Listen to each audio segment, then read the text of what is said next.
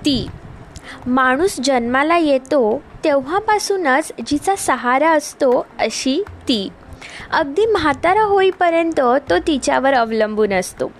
ती असते सुद्धा तेवढी निरागस आपल्या सर्व दुःखांना ऐकून घेणारी आपले अश्रू स्वतःमध्ये सामावून घेणारी. अनेकदा तर आपण तिच्या मिठीतच झोपतो. ती आपल्याला कधीच जज करणार नाही म्हणून आपण आपणहून तिला सर्व काही सांगतो. कधी कधी आपण तिच्यावर चिडतो कित्येकदा तर तिला मारहाणही करतो तरी देखील ती बिचारी काहीच बोलत नाही. तिने आपली वर्स्ट साईडही बघितलेली असते. शी इज द वन जी आपले सर्व डार्क सिक्रेट्स ठेवते. एवढं नॉन जजमेंटल कोण असू शकतं ह्या दुनियेत? माणसांना तर ते मुळीच शक्य नाही. ती आहे उशी.